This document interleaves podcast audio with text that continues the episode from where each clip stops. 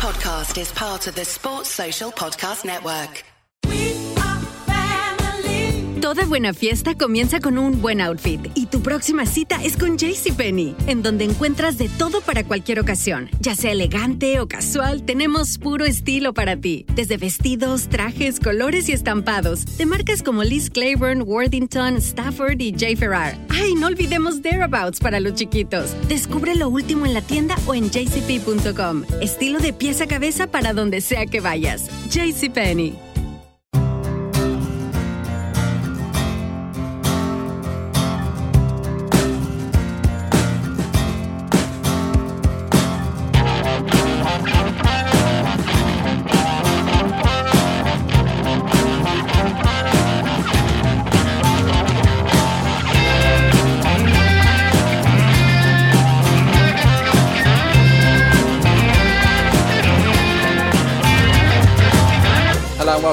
The Five Year Plan Extra podcast, sponsored by Miranda James Photography for professional unique photography of weddings and more. Go to Miranda James, Photog- MirandaJamesPhotography.co.uk. Thought I'd get it in early, and I've managed to screw it up. Um, Palace have lost to Chelsea 2 1 today, and I am joined by Adam Sells and Chris Windsor, and we are at the Chelsea Harbour Hotel. Sitting, looking over the boats in the harbour. This, I think, Adam, this is the fanciest podcast we've ever done.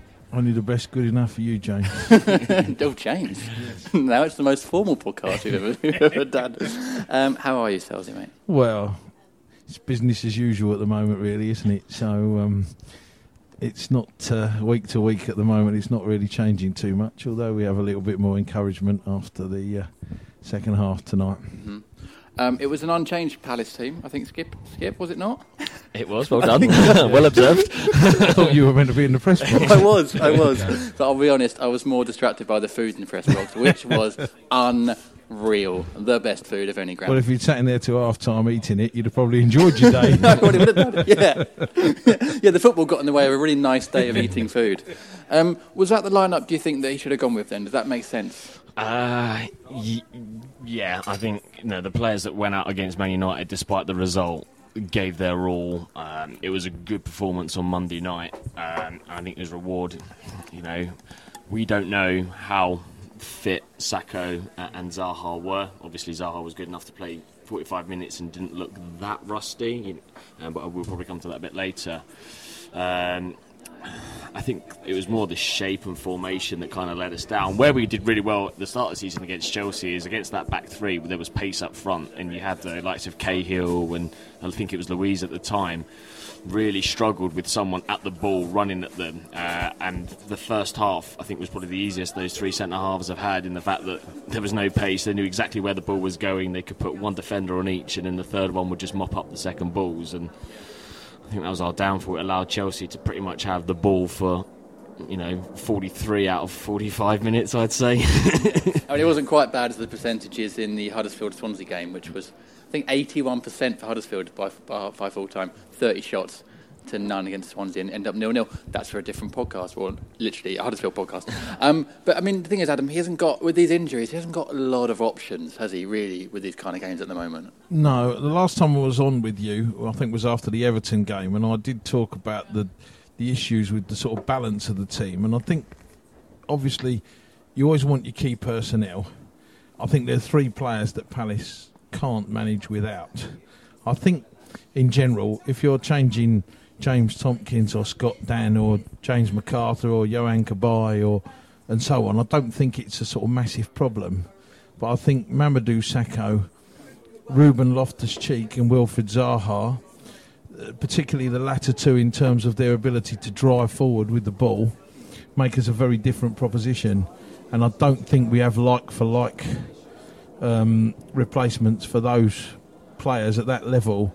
And I think that's the big miss. You know, I, I don't think, as I said to you, that you know if we have Schlupp or Van Aanholt, or it's not going to affect the strength of the team massively because people would have a view over, you know, whether they should or shouldn't be in the side and who should and shouldn't play. But I don't think there's a Crystal Palace fan who wouldn't pick Wilfried Zaha, who wouldn't pick Mamadou Sakho, who wouldn't pick Ruben Loftus Cheek, to be honest. So I do, I do think, as you just said, his options are limited. But I'm not sure that Sørloth and Benteke is a front two. Really, I think it's sort of one or the other, and you, you might be better off playing a sort of more mobile. I, you know, I talked previously about using Chungy, which isn't a universally uh, popular choice, and you know I understand why. You know, all, all things being equal, I'm not suggesting to you that he'd be in my sort of strongest team, but he is a bit of a ball carrier and and can get you up the pitch and do a little bit on the ball. So it's not about his quality so much, but just more of a, a balanced personnel and giving us a little bit more of an attacking threat. And you know, Sørloth, he obviously is working very hard. You can see. But it's a big step for him at this stage, you know, coming from where he has to, to where he is. And, you know, I've been reasonably pleased, certainly with his endeavour, that's for sure. But uh, he's a little bit nearly man at the moment, and he needs to come from nearly man to really man, really, if we're going to uh, we're title. going to get get the uh, yeah, it's, uh, if we're going to get the goals and the and and and the, the points we need to get us out of trouble. Really, I think. I mean, speaking of Sørloth and, and Benteke, at half time, Roy goes from the 4 4 2 back to the kind of 4 3 3 4 5 1 kind of thing with the target man on top. But he keeps on Sørloth, and it's only his fourth game in English football. Is that a big statement from Roy taking off Benteke? Didn't look injured, but just wasn't having a good Yeah, game. and it was quite a shock for us. Um, I think when we saw Wilf warming up, I think me and you know my brother definitely said, "Oh, it's probably going to be Schlupp that's coming off," because I think he had a poor first half, and we thought that would be the natural replacement. And would almost take you'd have two wide players, and we keep these two big men, and we'd keep on peppering and peppering, sort of thing.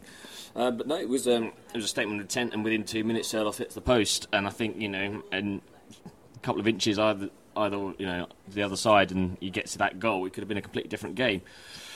Um, I wonder whether that's kind of a, a kick up Benteke's backside as well. You know, Hodgson saying, I brought in a bit of competition for you, uh, and I'm not afraid to drop you now.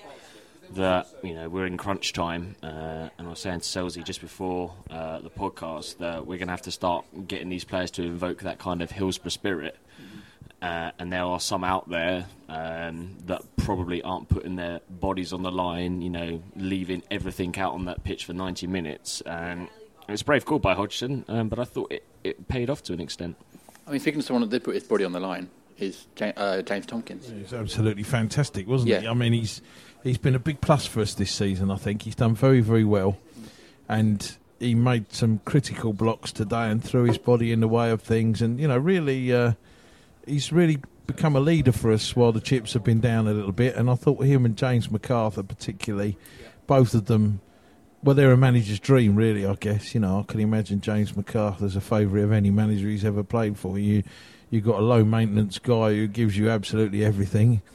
He probably carries out every instruction to the letter and uh, is disciplined and controlled and full of endeavour and energy in his performance. So, regardless of what anyone could say about various players' abilities, you know, endeavour and desire, you know, should come as standard, but probably doesn't with everybody, you know. I think he's definitely a typical Palace player. Um, he got rave reviews at West Ham, not necessarily for the fact that you know they said he was his fourth, their fourth choice centre half when they sold him to us, but because he kind of embodied the club's spirit. Um, and you saw that today. You know, we're on 80 minutes, we're 2 0 down, and he's still willing to put his head uh, up against Giroud's foot and put his head through the ball, still willing to get into a scrap, uh, fight for every last possession, sort of thing. And that's that kind of infectious energy you want from, you know, a leader, as, um, as Adam said, to to kind of hopefully rub off on the team. And you saw as soon as he was getting his head involved, the crowd got loud, and then you pick up the ball, and actually we then hit on the counter, and I think we scored from from one of the well, obviously from one of his kind of clearances and getting stuck in. And it's just going to take the eleven to do that over these next games. You know, it's old cliche term, but I think we're going to be approaching kind of cup final time for the next eight nine games coming up. Yeah, I mean they are winnable games, and obviously we'll talk about them in, in future pods. But um, Sellsy, the, the two first goals in well, the two goals in the first half, both avoidable goals. I mean, is Wayne at fault for both? I mean, what, what do you think? I know that's, I know we, we hammer Wayne a lot on this pod, but you know, arguably could have done better with both. Perhaps. I mean, he's he the the first goal with the deflection. Although it was a deflection, it was quite a long way out, and the ball didn't seem to be travelling at great speed. Wayne, from a, a technical point of view, as a goalkeeper, gets caught, and I saw some stuff on social media this week. People talking about um, oh, isn't he unlucky? He gets beat by all these wonderful goals. Well, I think there's a little bit more to it than that, if I'm honest. Wayne gets caught bouncing on the goal line, and he's off the ground often and has to land before he goes. And that split second that his studs are off the ground, that he has to come down again, means he misses his steps or doesn't get there quick enough. I, I looked at some of the goals that have gone in last year. The goal that Dele Alli scored, I actually sort of did quite a bit of analysis on that from a few angles. And by the he did the same thing there. And by the time he started to move towards the ball, the ball was six yards from him, and it was the strike was from 22 yards. So he lost 18 yards by the time he was sorting his feet out and coming back down again. And I think he looks a little bit. I mean, I thought he looked very nervous the other night, and the goal, much as it was a great strike from Matic at the end. I thought was something similar where his feet were off the ground, he came back down and then couldn't get his feet across. And he dropped a couple of routine things in the first half that I thought made everyone a little bit edgy and the crowd and so on. So The, the foot thing, though, because we spoke about this, about this the other night. Is, Yeah. is the foot thing? Is it a nervous thing? Why? Why would a goalkeeper do that? yeah, I mean it's it's it's very di- the job's very difficult. The, when you're sitting in the stand and somebody strikes the ball from from 25 yards out, you're all sitting there going, "Oh, it's a long way out," and "Oh, what a strike!" and "Oh, you know, how does he score from there?" But when you're four or five yards from the line and there's only an 18 yard gap all of a sudden and stuff like that, then uh, then they're uh, then that- that really sort of cuts down your reaction time, and you, you're much closer to it when you're standing there than you e- than you ever imagine. Yeah, and the balls are hit hard as well, aren't they, um, Skip? So you're just getting distracted by the people in the background um, who are obviously not Wayne Hennessy fans. Um, w- what are your thoughts then? Because, I mean, the second goal as well, it, it's sort of cross from the right. I can't remember who it is, gets in behind the fullback. And as he goes for it, Wayne sort of goes to get the ball, misses the ball. And because he's missed it, he's then in, in the zone that when Kelly, Kelly tries to clear it, it, hits Hits him. him and so, goes in. I I think I think it's a little bit unfortunate, Jim, on his part. But one thing, sorry uh, to jump in, but one thing I did, you know, I, I do believe that, that you look at things over a period of time and there are some sort of common faults that reoccur, if you like. Goalkeepers always going to make errors, right? They're always going to make mistakes. But if they're making the same type of mistake over and over again, then you become concerned. And I and I I am a believer also in looking at patterns and uh, before the game today, over the games he's played this season with Wayne, we've averaged 0.72 points a game. With Julian, we've averaged 1.27 points a game, which is more than half a point a game. Over a season, that's 19 points in 38 matches. It's massive. Now, I'm not saying to you that would be maintained, that gap, but just even half a dozen could be absolutely critical, couldn't they? And I wonder, you know, it'd be a big game for Wayne next week, I think, with Huddersfield, because if it doesn't, you know, if he if he looks edgy, and we hope he can, uh, you know, get it together, but you know, I'm thinking back to the Chelsea home game when Roy brought Julian in when he was injured, and the effect that it galvanised the team a little bit, and I'm wondering perhaps whether we might need a second round to get us over the line before the end of the season. You know. Possibly. I mean, we have to be fair to Wayne as well, Skip, that he did pull off a couple of saves in this game. Oh, yeah, one from yeah. Hazard in the second half. Like he, he obviously goalkeepers' errors are going to be magnified, but he, he does make saves as well. But unfortunately, just, it's today some of the errors do lead to goals. Yeah, and, and you can you can tell when he has a good game because the people in front of him, whether it be Tomkins, Sakho, Dann, or you know whatever combination we're putting out, whatever you know that week, um, it's infectious. When he, I think when we played, uh, was it Stoke? We dropped Jules and put him in. I think we did for Brighton as well for kind of those, and he was coming out and claiming crosses because that was what he was in for. You could tell the defence were like, "Oh, okay, this is this is the Wayne Hennessy we're having today." Um, the thing is that it's not a it's not a week in week out. You know, with Jules, he's always going to be you know a seven out of ten. With Wayne, Chelsea last year was absolutely fantastic. You know, the goal that he conceded was not his fault, and he made 14 saves. You know, most of them are routine, but compared to you know when we played Villa the year before, and he had one shot to save and he threw it in his net, 14 routine saves from from from Hennessy is what you want as a Palace fan. The problem is you either get a, a, four or five out of ten performance, or you get a nine out of ten performance. You very rarely kind of get that middle of the road where you just got that consistency that we're looking for.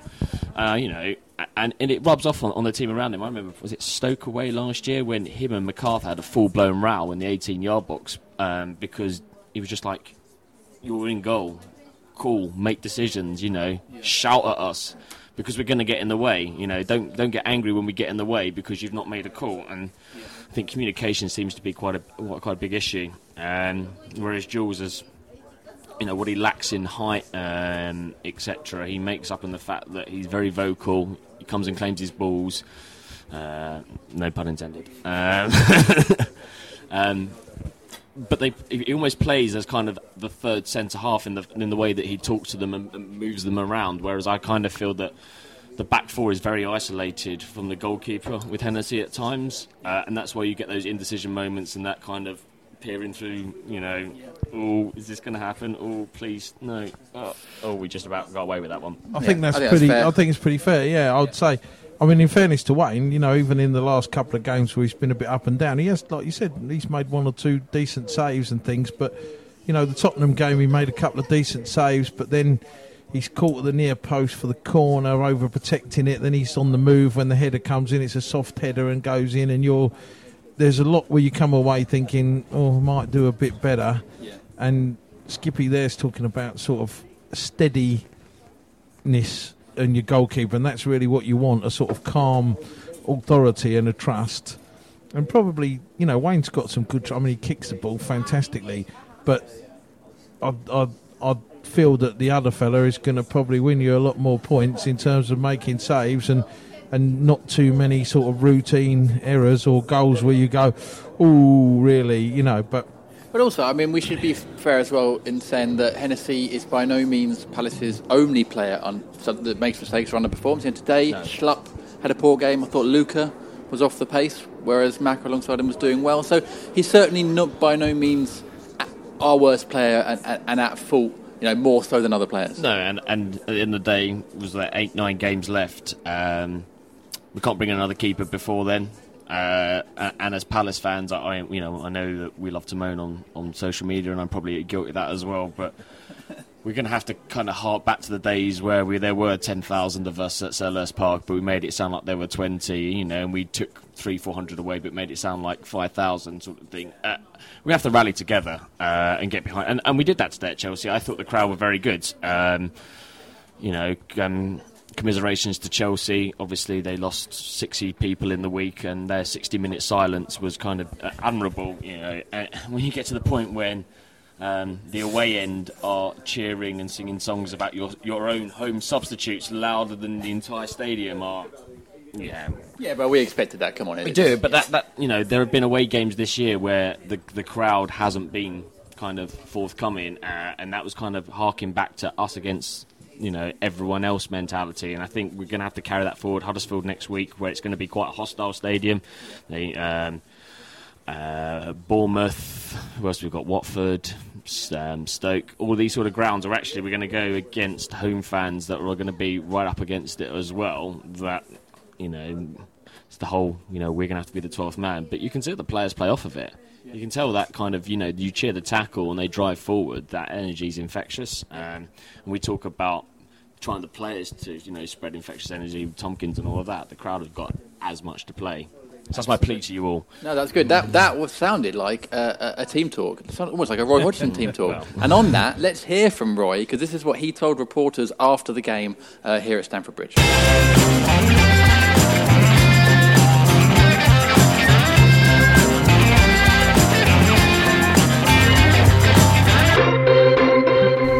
Do something. Yes, I heard. Sorry, yeah, sorry, I'm thinking what the right answer to the question is. You know, these very open-ended questions always need a lot of thought.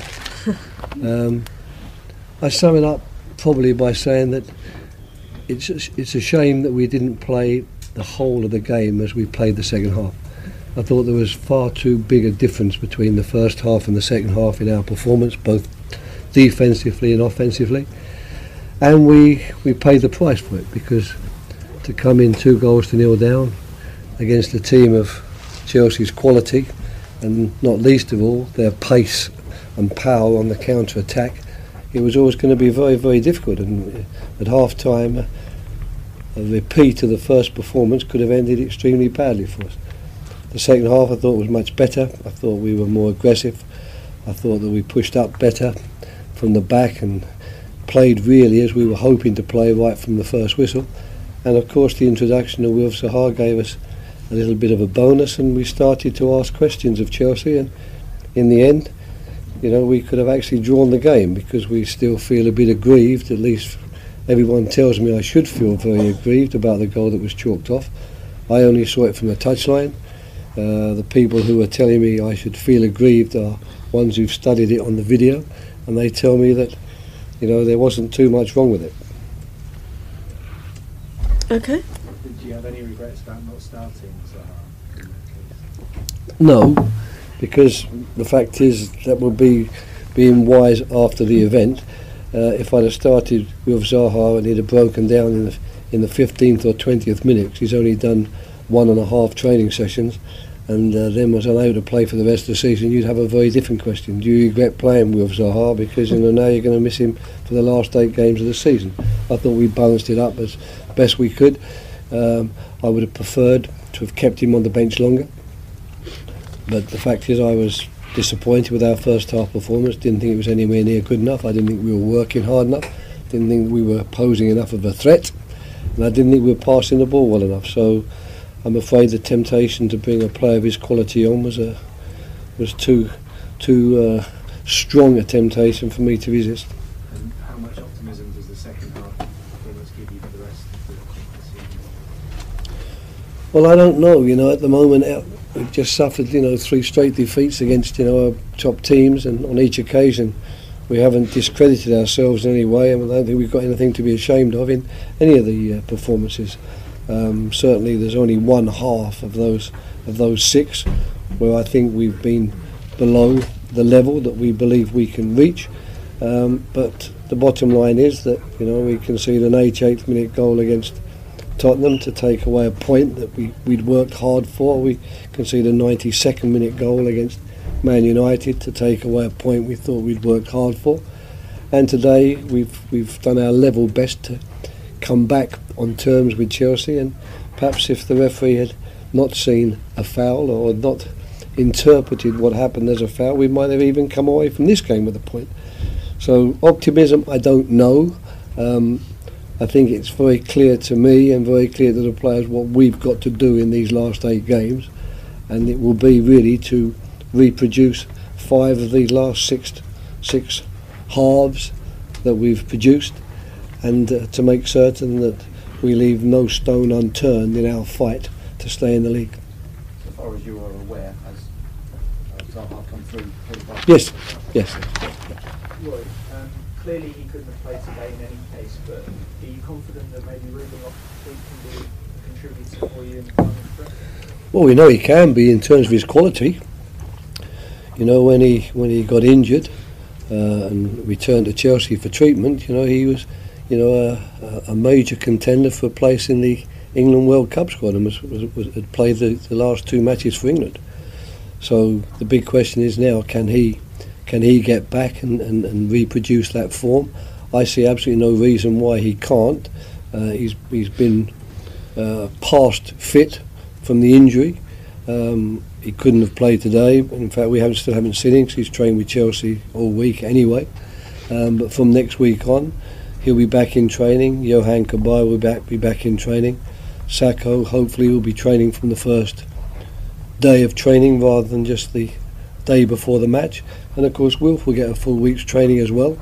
And if that happens, my squad will be looking a lot more like the squad it was looking like uh, just before Christmas, and it will give me options tactically and options in terms of personnel, which, to be quite frank, I've not had in these last three or four weeks, and I think it's a great credit to the players. You know, I, I can't speak highly enough of, of the back four, for example. You know, uh, uh, Bissaka, Martin Kelly, James Tomkins, Patrick Van Aanholt, because basically they've been what we've got, and, and they've done a fantastic job. You said that this disappointing performance in the first half, but throughout the game, your, the players were putting their bodies on the line. There was no absence of commitment on the Well, the level of commitment wasn't good enough in the first half, in my opinion. You know, I don't think I don't think we had all eleven doing that in the first half. We did have all eleven doing it in the second half.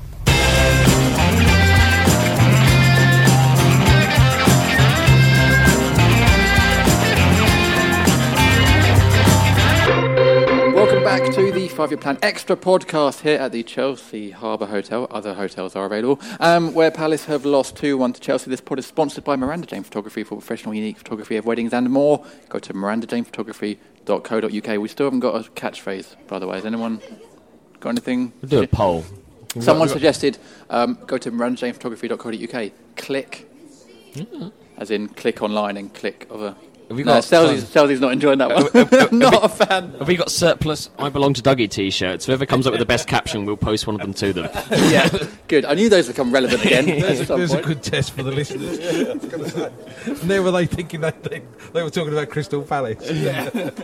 Um, okay, so uh, let's talk a bit more about that second half because W- Wilf comes on, and you know, Wilf uh, Sellsy, as you you know him well as well from from when he was a younger player. He's like a machine. You know, he's, he's come back earlier from injury. He, he's playing today like he's not been away. The guy's got infectious energy. He, you know, he doesn't look injured. But I'm wondering, we only seem to look good when Wilf's on the team. I mean, I don't want to say we're a one-man team, but we do rely on his not just his ability, but his infectious kind of energy on the pitch as well. Well, there's two factors. Wilf being Wilf and having that talent that he has and that ability to do wonderful things. But also, going back to what I said to you previously about the balance of the team. The balance of the team suddenly better. I think it's important that a team must have thrust, and you need wide players that can get you up the pitch and go by people. And your your team is as good often as as, as how many players you've got that can do something individual and go by people. When you have Loftus Cheek, Wilfried, Townsend, they can all do fantastic things. And actually, in fairness to Townsend, he probably becomes even more effective because there's two other players they've got to deal with as well that can do similar things. So all of them, you know, occupy more than one player at a time, which ultimately means there's a, there's a little bit more room for others. So I think, in fairness to Roy, obviously yeah, he, he could have started Wilf, but that would have been a massive risk.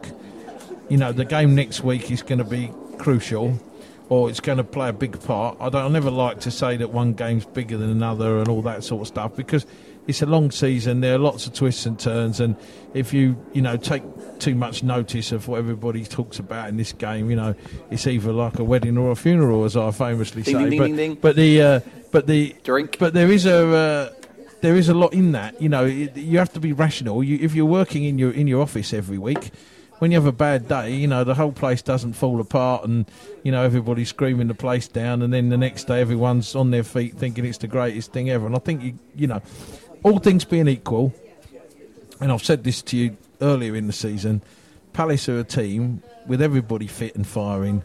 That would be for me between seven, eight, nine, ten in the Premier League. We are outside of the top six. I think we are as good as Everton and Leicester, and I think they're the best three teams outside of the top six: Palace, Everton, Leicester. We got Burnley up there But at we- the moment as well. But I, I honestly don't believe they're better than us. You know, I think the Roy's been very, very unlucky with the injuries, and had he not, I think we'd have been home and hosed already. I think we'd probably have another ten points and already be sort of pushing Well, on. the, the form under him before a lot of the injuries was top ten form, wasn't it? I think it Yeah, was even seven or eight or something like that. Yes, and I, I, I, you know, so I do feel for him. But Skippy talked about the, the fans earlier and the part they've got to play, and we mustn't forget that you have to fight for everything all of the time. And in that first season under Tony Pulis, you know, we had a bit of a siege mentality, and we were the rank underdogs in every game, and and so on. And I've seen it before with Palace. I have to say, you know, when uh, we were promoted in the Wright Bright era in '89, you know, that first year back, the fans were incredible because we didn't expect anything, and everybody got behind us. But what happens is get a little bit more comfortable, and we spend a bit more money, and they expect a little bit more, and a little bit more, and a little bit more. And all of a sudden, you know, it's uh, it, we can't have this uh, "let's turn up and clap the goals going in" mentality because we're not there. You know, we have to you know, we, we have to play a part in trying to sort of give everybody every tiny little advantage that we can in the in these final games because it's going to be tight. And I I have to say, if you'd have asked me in December, the end of December, did I think it would be tight and we'd be in this position? I probably wouldn't have thought so. No. So I'm still optimistic that we'll sort ourselves out. But I'm probably a little bit more nervous than I was before. But I didn't anticipate missing 11 and 12 players for games at a time. And regardless of what the fans say and tell you that, oh, well, you know, we should have a bigger squad or a stronger squad, you still have to pay those 11 or 12 players that aren't on the pitch. Yeah. And I think I had a quick count up the other day, and uh, I think there was something in, in wage terms, probably not far, you know, 750 to 800,000 pound a week's worth of footballers that we haven't been able to pick. Yeah. Right, they're still on the payroll, so everyone that shouts at Steve Parish, get your wallet out and do this and do that, he still has to pay them. He can't just keep bringing in copious amounts of players on wages and wages and wages without breaking the rules. And so we have, to, and it's no good saying we haven't got squad depth because our squad actually isn't bad. Nobody, at a club of our size, nobody is going to cope without 11 or 12 players very easily, regardless. But also, I mean, fans do get frustrated and, and people go on Twitter and moan, but it's never going to be as bad as, say, West Ham today, Skippy, you know, where fans are running on the pitch and stealing the corner flags and running up to the director's box. Probably not a good time to advertise my protest, then, is it? I mean, Palace fans won't do that. Palace fans will get frustrated, but they'll always still be supportive, won't they, on the day? They'll never get that yeah, ridiculous. it's, you know, the, a typical Palace fan reminds me of my dad. You know, he will sit there and moan for 90 minutes, but, you know, you guarantee two weeks later when we're at home again, Dad, you want to go again? He'll be the first one to get in the car and get on the train and do it all over again, you know. You make it sound like it's a choice. it's not, not with him. Not with any of us. Not with any of us. It's, it's, it, it's going back to that kind of, you know, us against them mentality. Uh, and I've got to agree wholeheartedly with what we said there that, yeah, we probably have got a bit complacent. You know, the big name signings have come in. And, and that, that stems from the top, you know, the fact that at the end of last season you've got, you know, the chairman tweeting, well, we've got 79 days to crack the top 10 and all of that. And that's the ambition you want, but, you know, You know, people are always going to say, "Well, you said we're going to get to the top ten, so you know, well, you should put your money towards it." And I wholeheartedly agree. You know, you've got eight hundred thousand pounds sitting in the treatment room. No, you know, would Man City be top of the table if they had eleven players out? Or the the equivalent, you know, if they had the likes of Sane out, two of their best centre halves out, um, you know, a couple of you know centre midfielders. Aguero only, and if he gets injured, they've got to play, you know, Sterling as their lone striker. I don't think they'd be top of the league. So, Hodgson has done extremely well um, dealing with that. And and the good news is, obviously, you know, from his post-match comments that we're going into that um, Huddersfield game with Cabaye, Sakho, Ruben Loftus-Cheek, and Zaha due to have a week's training. Obviously, we'll find a way that you know.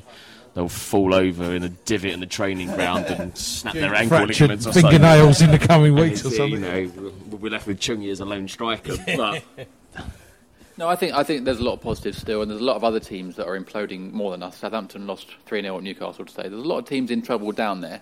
Um, and I, as you say, with the players coming back and, and the fact that performances haven't been you know, terrible over 90 minutes, we've shown promise. In that second half today, Sørloth hit the post early doors, and he had a goal disallowed as well. Um, so on another day, I, I think over the course of the game, a two-all draw would have been a daylight robbery, potentially, given how much they dominated in the first half. But we could have come away from something with that. Do you think on that second goal for Sørloth, Adam, that he was unlucky to have that disallowed? Because it I've was- only seen it the once at the time, and there were, I, I'm not sure if it was McArthur or Riedewald it or something. Riedewald, and it was was Yeah. um, Cahill sort of dives in, Yeah. and Riedewald sort of almost His is foot was is up, but he wasn't sort of it? pulls Yeah. it back when it's up. So you can see why it's given, but a bit harsh. Well, I haven't. I, I, you always these sort of fine margins with the game all the time, and that's why I think you can never be too radical in your view about it because the ball rolls one side of a white line or stays the other. Everybody has a completely different view about it, don't they? So it's about being rational, and and going back to what you just said about are we encouraged? I don't think we've lacked endeavour in these recent games. We've been getting beaten. We've just come up a little bit short because we haven't had enough flair and quality. A, I mean, the difference with Wilfried in your team, for instance. Okay, he can go past people. He can get you up the pitch very quickly. He gets fouled a lot. So when he carries the ball 60 yards and someone brings him down, all of a sudden you've got a little bit of a breather and time to get yourself together. Against Manchester United, for instance, the other night we didn't have it, you know, and again today, you know, he gets you up the pitch, he gets fouls, and and that's a big factor. You know, United were sort of pretty relentless the other night after they sort of came on to us, and you see after the first half today the difference in having him on, and he looked a little bit rusty in parts and things, but the kid's a great kid and he's full of desire and wants to do well, and you know he, he he's there from what I gather. You know, talking to a couple of the fellas, you know, that I'm close to inside the club, that you know he's desperate, desperate to get himself fit and get himself on the pitch, and everybody's impressed. Wilfstock a little boy to me, you know, he's got sort of this big heart and just wants to sort of please everyone and do well, and he's full of endeavour, and uh, you know it shows. And let's hope that he can make the difference, which I'm sure he can between now and the end of the season. I think he celebrated the goal probably more than most of the fans did, you know, when that came in. I mean, I saw it go in and I, you know, I'm going to admit it, I, I saw it as a consolation goal. At the time, it was that kind of, right, okay, um, 2 1, minus one goal difference, because that could be critical looking going forward. You know, we, we may need, and uh, we haven't really been hit for six for you know probably since the Arsenal game. Really, I know Everton was a three-one, but that was kind of a, a, a horrible five minutes as such. But you know, Spurs, United, and Chelsea had the you know the potential to have been one of those kind of minus ten goal differences that we experienced at the start of the season. And he's running over to the fans and geeing us all up. And I looked at him and went, "Oh, actually, we, we might have a chance of nicking something here." But it, it's that kind of um, and the beauty of him playing is natural wide players are actually kind of a, a dying breed. I feel at the moment. Um, I was on a, a podcast on Tuesday night. We shoot the fence. They're a big, um, big supporter of, of our, our fanzine, so a little shout out for them. And they were saying that the you know the reason the City have done so well is they've realised that actually if you play two wingers that hug the bylines, um, teams get stretched. And you look at the likes of Chelsea, obviously they play wing backs, but they don't have natural out and out wingers. Liverpool's wingers like to come in close. Arsenal, Spurs, it's all the same. That actually, when you come up against two wingers in Townsend Zaha, and uh, you know, you stretch the defence, and actually, that could be crucial um, going forward against some of those teams that aren't, you know, necessarily used to it. You know, the England team is probably one. They'll probably take one winger in the, in the summer in Sterling. So it's a, it's a dying breed, but as long as kind of you've got that endeavour of Benteke or that you know, hopefully they'll win a couple of those balls to the box in the box. Um, it could be the difference actually stretching a team out, and therefore you kind of release pressure on your midfield because I think that was where in the first half we were we were completely overrun. You know, and you feel for Luka and Jimmy Mack because for the past nearly 270 minutes they have been non-stop running. They've played three teams that have harassed that midfield. Uh, and there's not been anyone really on the bench. I know Jairo has come on to kind of supplement it, but not in place of any of those, and they've had their legs run off. Um, hopefully, with Loftus-Cheek coming back, and if you know Hodgson does play him centrally, it will push us a little bit further forward. It will give them that breather that you know. Um, so as we're talking about the fact that we're going to play so much further up the pitch that we are likely to get fouls, and we're likely to have the ball in other people's halves, and win throw-ins, win corners. That Luka and Jimmy Mack are not going to have to be sprinting for 90 minutes on end. And I yeah, think I, had, that's- I, that's th- I appreciate it. Is three hard-working games for those three, in, you know, in, in succession. That is difficult. But just final word then for this pod on um, Aaron Wan-Bissaka, who kept his place in the team. He's played three games now for Palace professionally uh, in the first team against Tottenham, Man United, and Chelsea. I mean, that is a hell of an introduction to Premier League football. And yet, again today, he held his own, didn't he? Are we seeing the birth of, of a potential Palace star here, Chelsea? I think so, 100%. I think the three words you were looking for baptism of fire. absolutely. In very large capital letters with full stops after each one of them. Yeah. But uh, I've got to say, yes, I think he's. He looks. Gary had said to me previously that he felt that he had a very good chance. And one of my pals said to me during the week, you know, well, we've only had him all year. Why haven't we played him? And I said, well, if you're in the manager's position when you're struggling at the bottom of the league, no matter how you feel he, he's doing and showing you, very difficult to drop two established players, uh, Joel Ward or uh, Timothy Fosu Mensah, Mensah in front of him.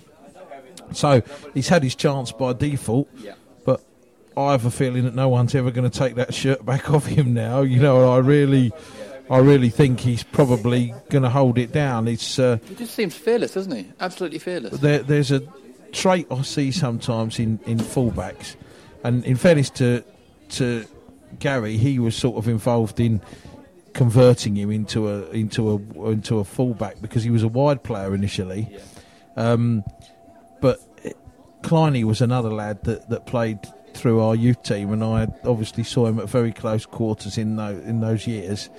Kleiny um, had this ability in every game he played, no matter whether it was a first team game or a youth team game, to just hit the same level all of the time. One of my very close friends, uh, who's now the manager of Southend United, Chris Powell, left back, had the same thing. And I said to him when he was a, you know, a young lad, you'll end up playing for England, which he did five times, which was remarkable at the age of 31. But because I saw this, it didn't matter when he was playing in League, what's now League Two, the old fourth division, or right at the top level in the Premier League, he still produced the same level of performance. And Kleiny was the same, and I've got the same feeling with this fella as well, to be honest. So uh, early days, but it's very positive. positive, and I think you know for those years you haven't had a few players, suddenly you man rub the magic lamp and a twenty million pound player pops up, and that means probably twenty million pounds of uh, investment. You've got one player, you've got your money back again, haven't you? So it's fantastic if you can produce those players. Yeah. The the money it saves and the and the. The, what it does for the fans as well, you know. You, you saw at the end when he put the one over the bar, and he, he he put a poor cross in right at the death when he was under a little bit of pressure nobody turns on him or has a go. He's a kid that's playing for the club, local boy, and the fans do love people with a connection with the club, don't they? He'll, he'll be afforded a lot more, and I think he'll thrive on that. You know, um, you, see a lot of you know Nat Clyne, you know those those traits in him. Um, and we were talking earlier about Hennessy and kind of you know how he can be nervous and that can be infectious in front of the back too, um, in you know two centre halves. I would say who's he played next to? He's played next to Fosu Mensah, Tomkins, Kelly. You know, and neither of those have kind of ever. You, you can see it when you've kind of got an inexperienced fullback that your, you know, the right side centre half dr- keeps on drifting, and you almost play two right backs because he doesn't want him to be sold out.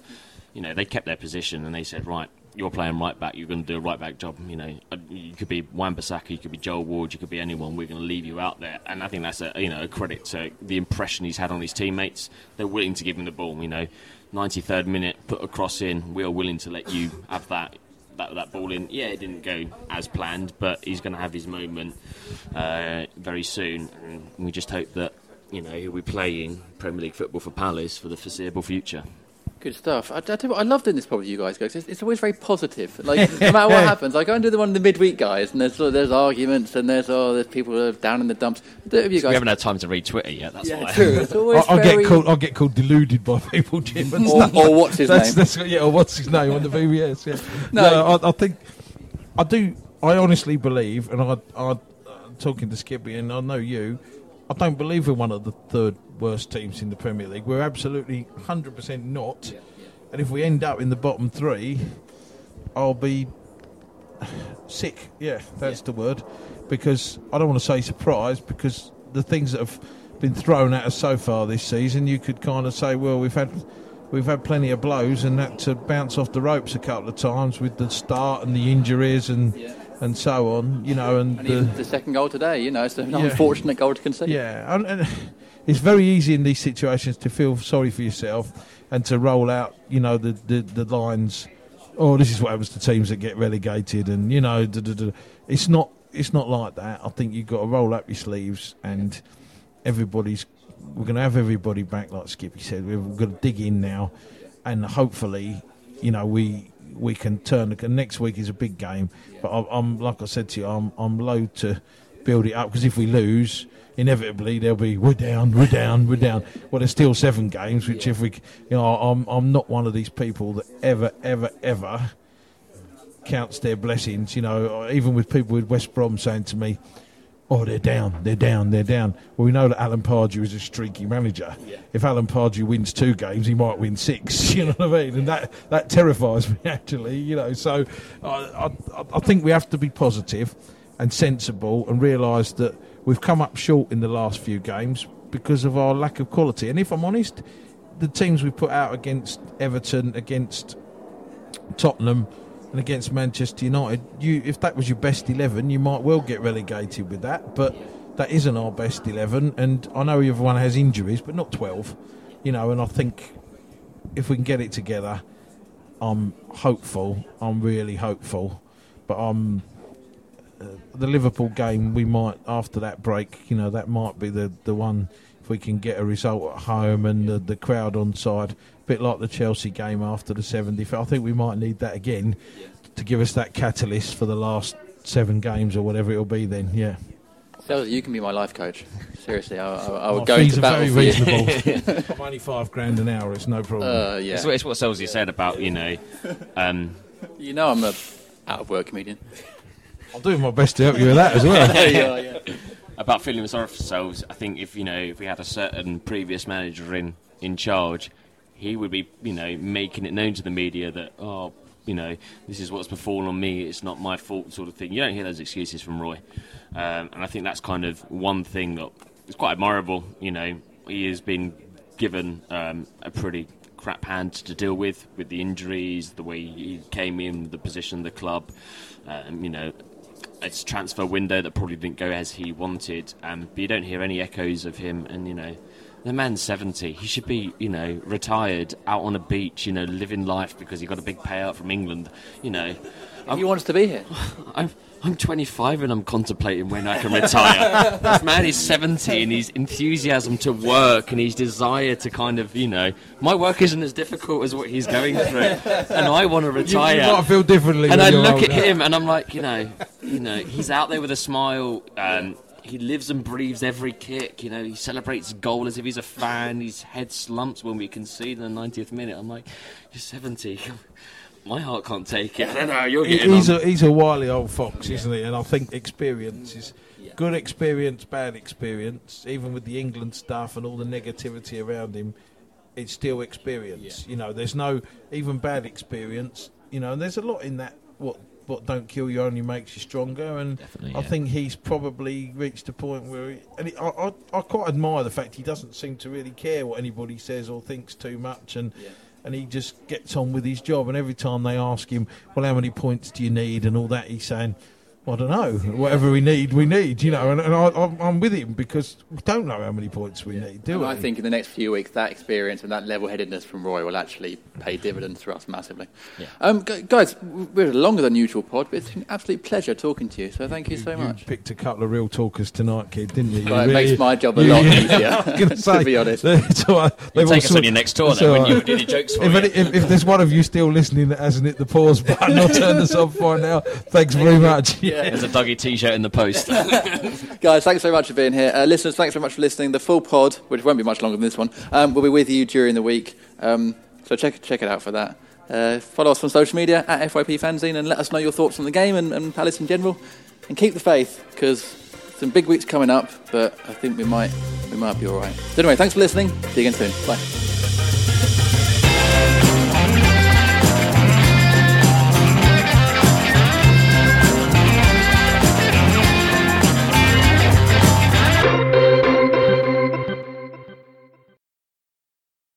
Time to get your checking account to zero with free checking from PenFed. That's zero ATM fees, zero balance requirements, and zero time spent waiting for your paycheck to direct deposit because you can receive it up to two days early. Open your account with just $25 and see how big zero can be. Apply online today at penfed.org slash free checking. Early direct deposit eligibility may vary between pay periods and timing of payer's funding. To receive any advertised product, you must become a member of PenFed, insured by NCUA. Sports Social Podcast Network.